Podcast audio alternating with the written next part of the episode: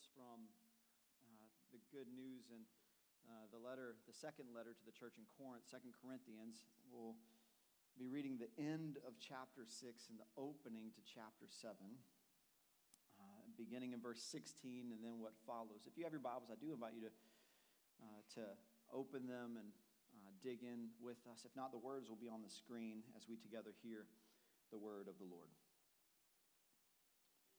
What agreement is there between the temple of God and idols? For we are the temple of the living God. As God has said, I will live with them and walk among them, and I will be their God, and they will be my people. Therefore, come out from them and be separate, says the Lord. Touch no clean, unclean thing, and I'll receive you. And I will be a father to you, and you will be my sons and daughters, says the Lord Almighty. Therefore, therefore, since we have these promises, dear friends, let us purify ourselves from everything that contaminates body and spirit, perfecting holiness out of reverence for God. This is God's word offered to us in its reading and in its hearing. So we give thanks to Lord God Almighty. Would you bow with me for a word of prayer?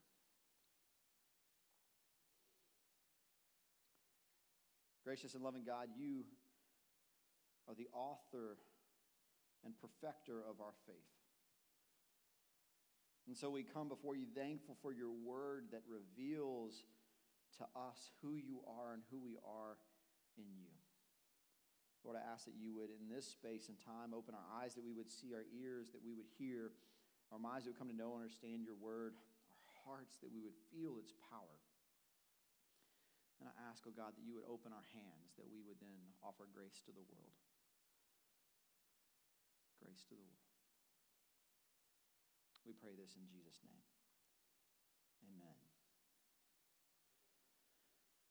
Well, the last couple of days, uh, were quite different than what we experienced a few weeks ago. It seems as though spring has arrived. There's still a little crisp in the air, but yesterday was magnificent. Amen? I hope that you had a chance to go outside at least a little bit.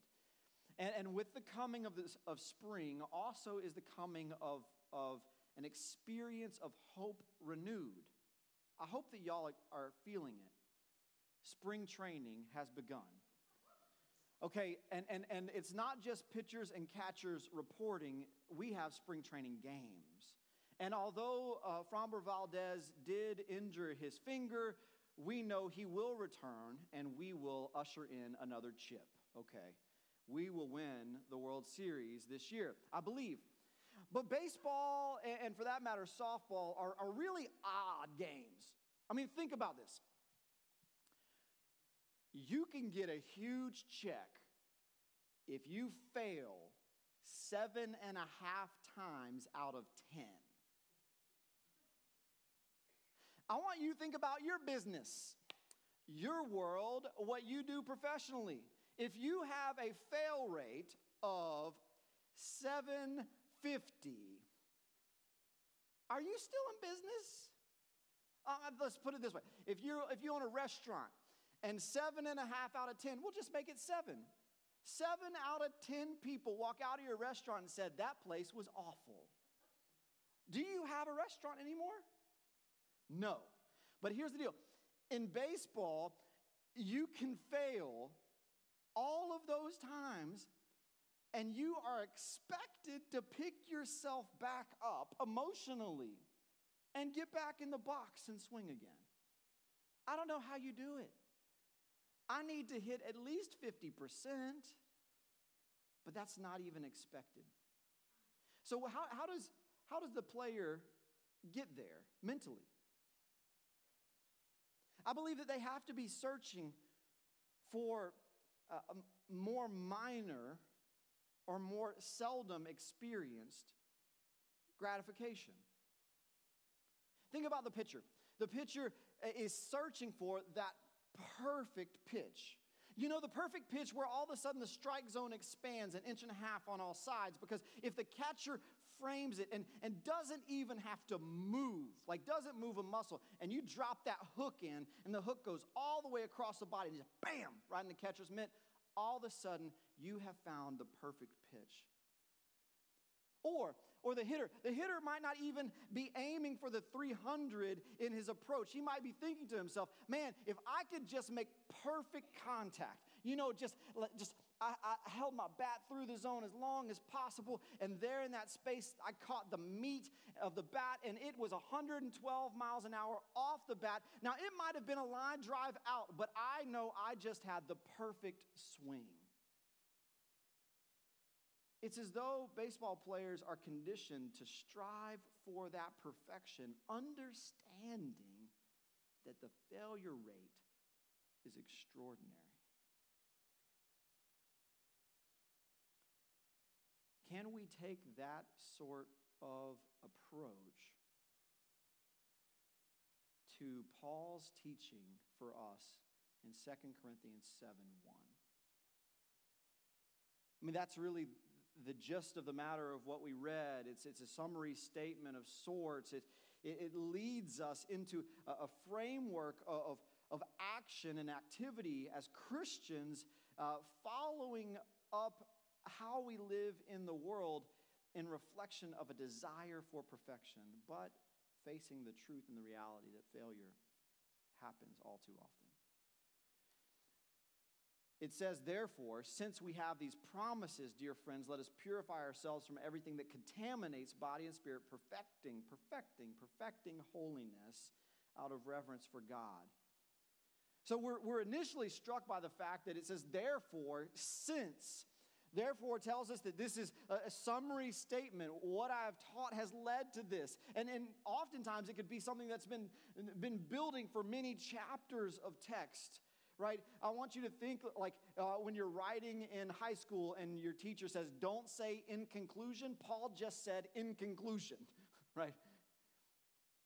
Therefore, since it's, it's directly relating to what has preceded, preceded it. Since we have these promises from God. So, what we know is uh, Paul is coming, bringing the point home, and he is telling us that what he has just written was a list of promises from God that then direct our path forward. So we might want to look back and analyze these promises from God. Now, we know, brothers and sisters, that there are countless promises from God across Scripture about God's faithfulness, God's, God's integrity, about God's relationship with us, His pursuit of us, the, the, the saving work uh, that we have in Jesus, the, the, the presence of the Holy Spirit. There are so many promises that we could turn to and trust in, but there are three particular promises in this text for us today.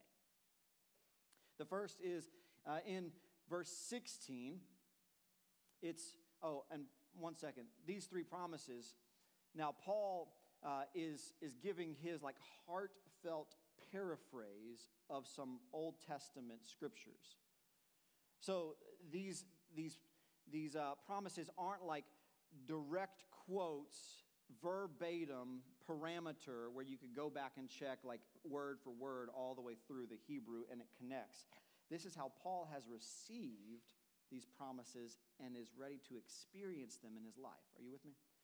So, first in verse 16, God says, I will live with them and will walk among them, and I will be their God, and they will be my people.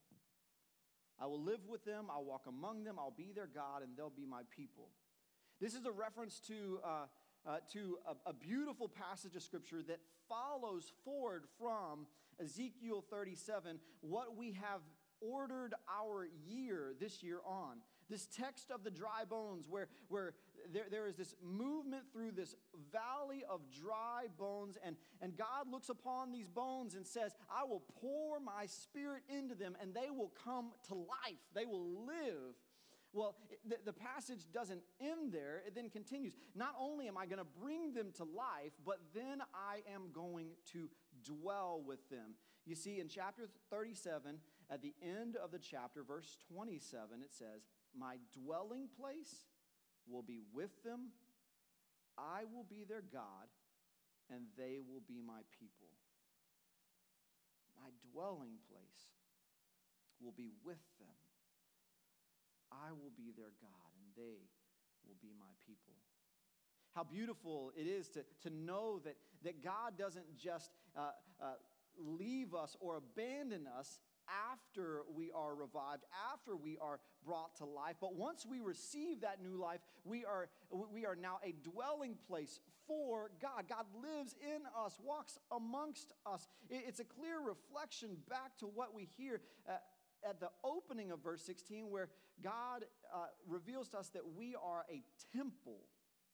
Our, our bodies, our lives are a temple for God. I can't help but hear this in, in, in that Trinitarian uh, view that, that this is the Holy Spirit dwelling in us. That Jesus is talking with his disciples and he says, I'm not going to leave you or abandon you. Yes, I'm going on to my Father, but I will leave the advocate for you. This Holy Spirit, when you come to me, will live in you. We have the indwelling of God through the power and presence of the Holy Spirit. That is a promise for you and for me. The second promise uh, is, is a connection to uh, the prophet Isaiah. It says in verse 17, Come out from them and be separate, says the Lord. Touch no unclean thing, and I will receive you. Come out from them and be separate, and touch no unclean thing, for I will be with you. See, it's in verse 11 of chapter 52 of uh, the prophet Isaiah's work. And God is, is uh, articulating a vision of the second Exodus.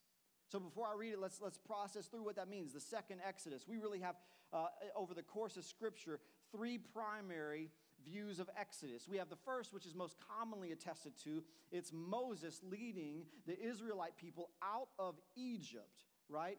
Through the, the, the, the Red Sea, and then ultimately uh, uh, Joshua across the Jordan and into the promised land. So you have this movement from slavery into freedom and promise. That's the first Exodus. The second Exodus is what we have in Isaiah. It's this movement of the people of God out of exile in Babylon, disconnected from their homeland, disconnected from their community, disconnected from their faith, and now God is reconnecting them as a people. That's the second Exodus from Babylon back to Israel. The third Exodus is through Jesus, where we are, are, are brought forth from our sin and from our death into new life, life eternal with Him. And so, whenever we have this movement of, uh, of the second Exodus, Paul is pointing to, he wants us to, to hear it in connection to Jesus and, and understand that the second Exodus leads us into wisdom about Jesus. So I'm going to read what leads up to it, and then verse 11 will pop on the screen. I want you to hear, though, how this is framed from God through the prophet Isaiah. In verse 7, it says, How beautiful on the mountains are the feet of those who bring good news, who proclaim peace, who bring good tidings, who proclaim salvation who say to Zion, Your God reigns. Listen, your watchmen lift up their voices. Together they shout for joy. When the Lord returns to Zion, they will see it with their own eyes. Burst into songs of joy together, you ruins of Jerusalem. For the Lord has comforted his people. He has redeemed Jerusalem. The Lord will lay bare his holy arm in the sight of all the nations, and all the ends of the earth will see the salvation of our God. Depart, depart, go out from there. Touch no unclean thing. Come out from it and be pure, you who carry the articles of the Lord's house. And then it continues on, but you will not leave in haste or go in flight, for the Lord will go before you. The God of Israel will be your rear guard. This is a proclamation of salvation for the people of God. It is filled with joy. And, and did you hear this, this contrast that we're supposed to experience the dissonance of in verse 9? Burst into songs of joy together, you ruins of Jerusalem. Ruins, dry bones, devastation, despair. Burst into songs of joy because you have salvation. And so when, when Paul references this, he, he's inviting us to understand that, that we have salvation in Jesus Christ, the Son of the living God. And that in that salvation, we are made clean. And then we are stewards of the holiness that we have in Jesus. Now, I just used a word and all of y'all got confused because I said steward, you think it's stewardship, you're thinking money. I need you to divorce yourself from that for a moment. Steward, as in stewardship, as in you have been giving some, given something, holiness from God in Jesus. What are you going to do with it? What are you going to do with it? Are you going to grow content and complacent such that you revert back into sin and despair, devastation, or Will you receive that holiness and then pursue it all the more so that you can refrain from unclean things? You have salvation, but let us not cheapen the grace we have in Jesus. Let us pursue holiness with our whole hearts. That's the second promise. The second promise that we have that is then pointed to by Paul in 7 1. The third promise is in verse 18 I will be a father to you, and you will be my sons and daughters, says the Lord Almighty. I will be a father to you. This is a reference to uh, 2 Samuel. Uh, it's a, a a reference that is in uh, chapter 7. It follows up on David bringing in the Ark of the Covenant of God into the city of Jerusalem so that the ark would, would rest there amongst the people. I mean, this was a magnificent moment in history to account that, that the ark was no longer to be scattered or displaced, but it would be at the center so that the north and the south would come together in Jerusalem for worship. And, and we're going to dig into that text more because it, it shows reverence from David in extraordinary ways and maybe uh, outside of the normal orientation of our minds about what reverence looks like. In a, in a few weeks, we're going to dig into that text. But here we have Paul referencing Paul referencing God's covenant promise to David that follows the act of bringing the ark in. So God uh, comes to David and, and reveals to him his love for him, his care for him, and how steadfast his promise will be to sustain him and the generations that will follow after him. And he does it this way He says, I will be a father to you. In that covenant to David, there is a promise of God's son that will come into the world to save the world. But there is also this relationship that is attested to that we receive a Father, a heavenly Father, all of us, whenever we come into a relationship with Jesus. I mean, think about that. Think about all of the ways in which our fathers strive to exude love and care and provision, and then understand all of the ways in which our fathers fall short of that. And here we have a promise from God that He, the perfect, righteous, holy God, will be your Father.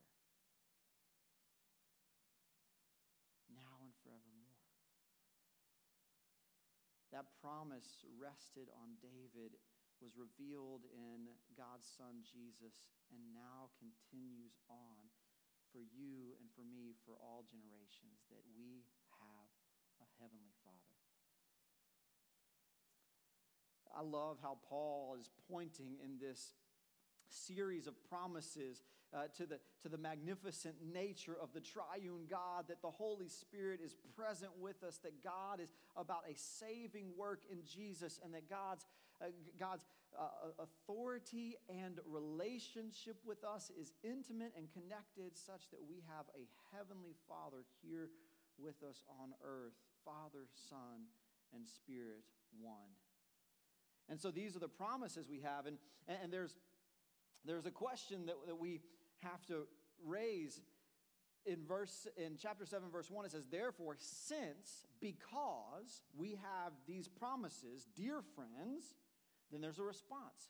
Because you have these promises because you have presence because you have a savior because you have a father what do we do? What do we do? It says let us purify ourselves from everything that contaminates body and spirit. Now for some of us, we were just lost there. We heard the word purity and we were like, ooh, I remember that. Do you remember whenever, uh, I remember whenever I was a kid, there were like purity rings and there were purity tests and there were like purity communities. And, and, and honestly, I thought that that had all kind of gone away uh, until I heard some of my, uh, I heard one of my kids telling me about some of his friends taking one of these purity tests. I was like, oh, those are still around. Ooh, wow. Uh, and, and to be honest, those purity tests are singularly focused on, on sexual, sexual and intimacy uh, in holiness. But purity is so much more than that. Purity is that, but is more than that. Purity is, is something that should not be uh, shied away from, but should be, should be pressed into. I mean, because when we think about pure from a different angle, we understand that it's about value. I mean, think about it with me. Uh, what would it be for you to have a hundred pounds of contamination? That's worthless. What would it be for you to have a hundred pounds of pure gold? I mean, come on. Like metals are doing all right right now, right? Like, or a hundred pounds of pure silver. It's about quality. It's about, it's about uh, the, the way in which other influences have reduced the value of. And, and so here, whenever we whenever we grapple with the word purity, we're to receive it as though uh, this is something that we want. We have perfection and purity in Jesus, the sinless lamb that was without blemish, that offered his life for us. There can be no greater value. But do we cheapen that? Do we reduce that? Or do we say, because he is pure, I also want to seek after and pursue, pursue purity. That's the framework in, which I, I believe we're supposed to pursue this. And then we, we have this kind of punch word. Uh, it, it says, Let us purify ourselves from everything that contaminates body and spirit. Contaminates. I, I, am going to invite Pastor Zach to come up. Pastor Zach, uh, now, he's not going to be surprised like he was in the, in the nine o'clock, uh, but I want to, to out him uh, in the group and, and, and present to everybody just one of Zach's most uh, quirky secrets, okay? So, Zach, what is your favorite food? If you were, if you were going to just lay it all out there, what's your favorite food? Um, honestly, it's pizza. Okay, so if, if you want to speak Zach's love language, buy him pizza. Yes, please. Okay, perfect. So he's also, you know, a young servant of the Lord who's hungry. Buy him pizza. But what is the most disgusting food product that you can name? Well, I, I think many of you know what this is without a shadow of a doubt. And all of you should know this because it's um, objectively wretched. It should not be consumed. That's mayonnaise. Mayonnaise. So, so, so mayonnaise is vile to you. It's uh, you don't have to add the to you part. It's just vile. so, so question, Zachary. So, uh, whenever I found out that you had this disdain for mayonnaise, what did I do? yeah. I'm gonna, act, I'm gonna act it out. It's, it's great. He actually is okay with confessing this to all you guys. I don't understand, but uh, so we're eating lunch in staff. Jason grabs a packet of poison contamination. Mayonnaise, mayonnaise. He tears off a large corner, tips his head back, and squirts it all in his mouth, licks his chops, and looks me in the eyes with a evil grin on his face. He doesn't even like mayonnaise. No, I'm not even like I go to Sonic. I'm like, give me the mustard, right? I don't want the mayonnaise because they're the, they're the mustard company, or they're the mayonnaise company. So I don't even like it, but I just wanted to see what would happen, and and there was a visceral. It was it was almost evident for all. Many of you almost never met me because this was a couple years ago and I almost quit at that point. I mean, I can't trust Jason anymore. How can you how can you serve alongside of someone that would do such a thing? It's very hard. I've had to, with much fear and trembling and prayer before the Lord. So, so quick question though. Uh, if something like has it mixed in, you know how you'll you have a recipe, right? And a recipe will just be like an eighth of a cup of mayonnaise or a tablespoon of mayonnaise, and you just put it in and you mix it all together. If something has mayonnaise in it, is it acceptable? Uh, no, not in the slightest bit. In any universe is it acceptable. So, so a little bit of mayonnaise will contaminate the whole. I will not touch anything that has a tablespoon of mayonnaise. Okay. All right. Uh, thank, let's thank uh, Pastor Zach for his confession. Thank you. I appreciate it. Um, uh, wow. So, two things to learn from that. One, actually, three. One of them is actually important. One, buy him pizza. Two, really cause trauma with him with your mayonnaise consumption. Okay. Uh, because it's fun. Why not? Uh, and number three is, is what we have from God's word. It says, Purify yourselves from everything that contaminates body and spirit. For some of, for some of you in, in the room, I want you to think about uh, that, uh, that, that iPhone game or Android game that was out a few years ago. Maybe it's still out. Uh, Where's My Water? Uh, it's an alligator in a bathtub at the bottom, and uh, there's water at the top, and then there's these different like contaminants around the way, and you have to get the water to the alligator so that he like is all happy. But if if any single drop of contaminant gets into the bathtub, all of a sudden, like the alligator, like there's all this steam and ooze, and I think he, he dies. But it's a kid's game, so you don't see it. So think about our lives.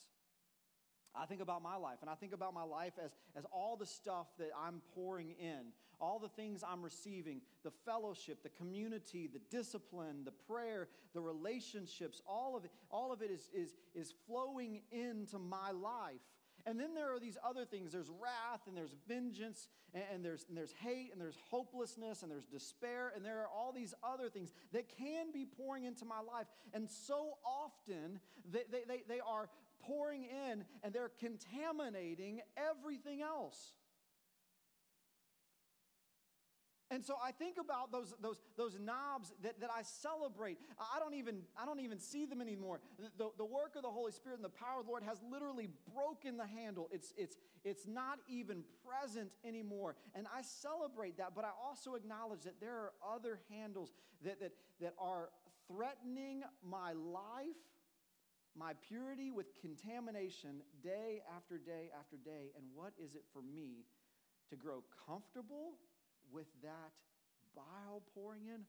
Or should I pursue holiness in such a way that I am constantly striving to have those things turned off? Purify yourself by not contaminating the body or the spirit. And then we get to the kind of weightiest words of this entire passage perfecting holiness out of reverence for God.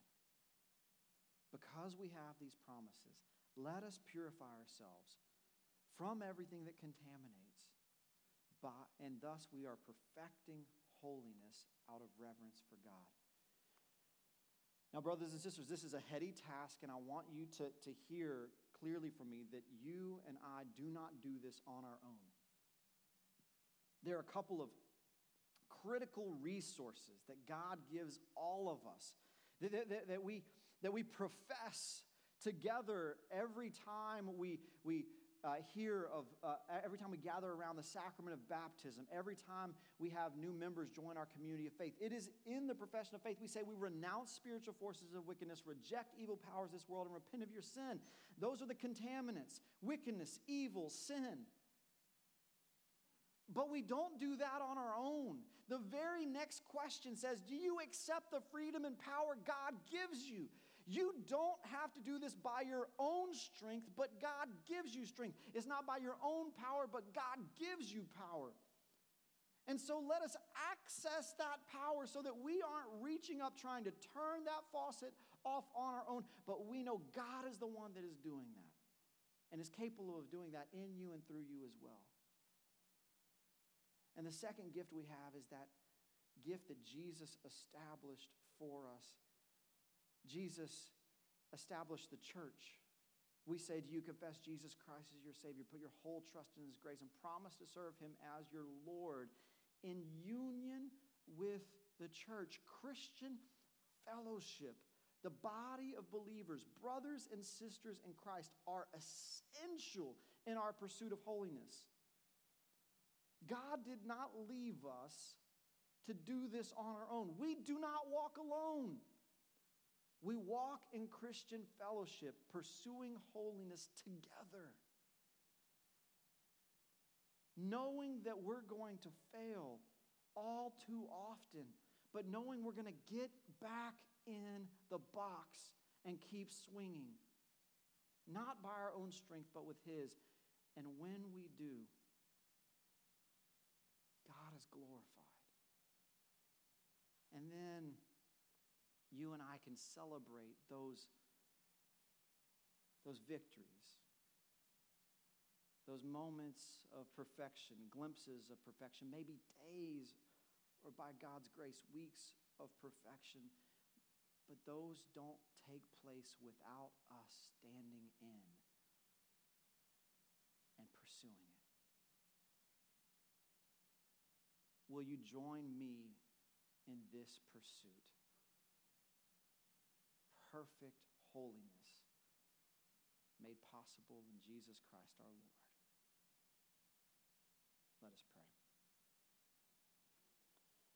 Gracious God, you are good and your steadfast love endures forever. We pray, O oh God, in this space and time against any anything that would contaminate our lives. Lord, if there is hopelessness this day, declare hope in us. If there is uh, anger or vengeance in us, Lord, breed forgiveness.